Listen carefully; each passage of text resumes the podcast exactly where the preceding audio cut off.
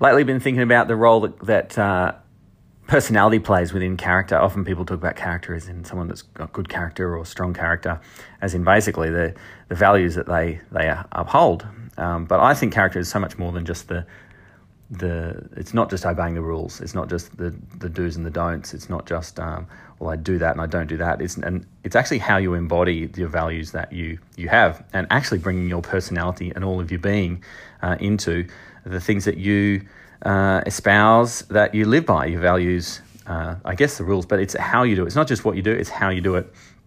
And even in um, that, I just think that that character includes personality. It's not character isn't just totally personality, but it, it includes it and it's part of character. And I think it's been undervalued within character. Usually um, people talk about character, it's just more about the rules. But I think there's so much more personality within character. You think about it uh, within a, a drama or a movie, like there's a certain character, it's not just a set of rules. It's a person and uh, and how they do it, the nuances, their flavors, their fingerprint, their uh, the inflections in their voice. Even in the dictionary, um, it talks about uh, the the features and traits that form an individual nature of some person, or the uh, the and it's the qualities or peculiarities of a person. Uh, and that's out of a Bible definition of character. So even the peculiarities about you is part of your character. Uh, that you know, even when it's talked about that someone's either in character, it's in harmony with their personal sort of disposition, or if someone does something out of character, it's out of character. It's something that's outside of, it's out of harmony with their own personal character or disposition. Um, and so I just think that it's not just like the rules by themselves aren't the answer in anything really. It's how you embody that. You need personality that embodies the rules to transform things. Uh, like road rules, a stop sign doesn't actually mean a stop sign you need to understand it. You need to interpret the context of it. You turn it up to a stop sign uh, in Australia, and it means stop, look both ways, and if it's fine to go, then you can go. Um, but if there's the same stop sign, but if there's a guy holding that stop sign, uh, you know, uh, uh, someone that's working on the roads, then you have to stop there for as long as he's holding it until he spins it around to slow or go or whatever it says.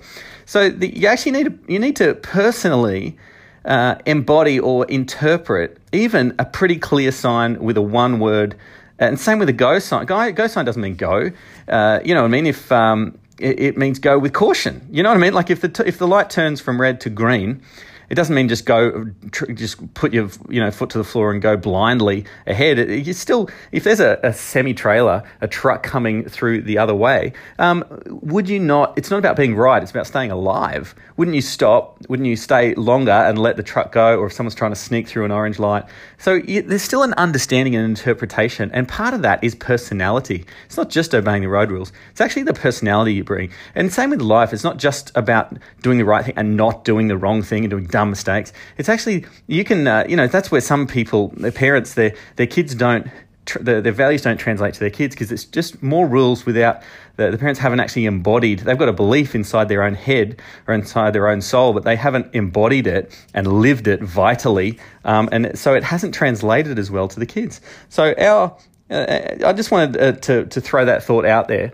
that the better we can actually embody and put our personality into our beliefs, put our, our creativity and our voice and, uh, and the colors and flavors and the, the tapestry of who we are into what we say we believe or what we think we, our life stands for. It's not just this dry, brittle, um, I, I live for this and I'm a man of character, um, but I, and that's why I would never do that. No, no, no. You actually got to add fun. You've got to add flavor to those beliefs, whether it's, uh, you know, whether it's honesty, whether it's generosity, whether it's forgiveness. Um, that's, none of these things are dry and brittle. They're actually vitally alive, full of flavor, full of color. And the more you can do that, your character, uh, embodied through your personality, is actually going to translate a lot better to help more people. It's actually going to allow you to be a lot more fun, enjoy yourself, uh, being yourself, and uh, instilling uh, what you think your life embodies to other people.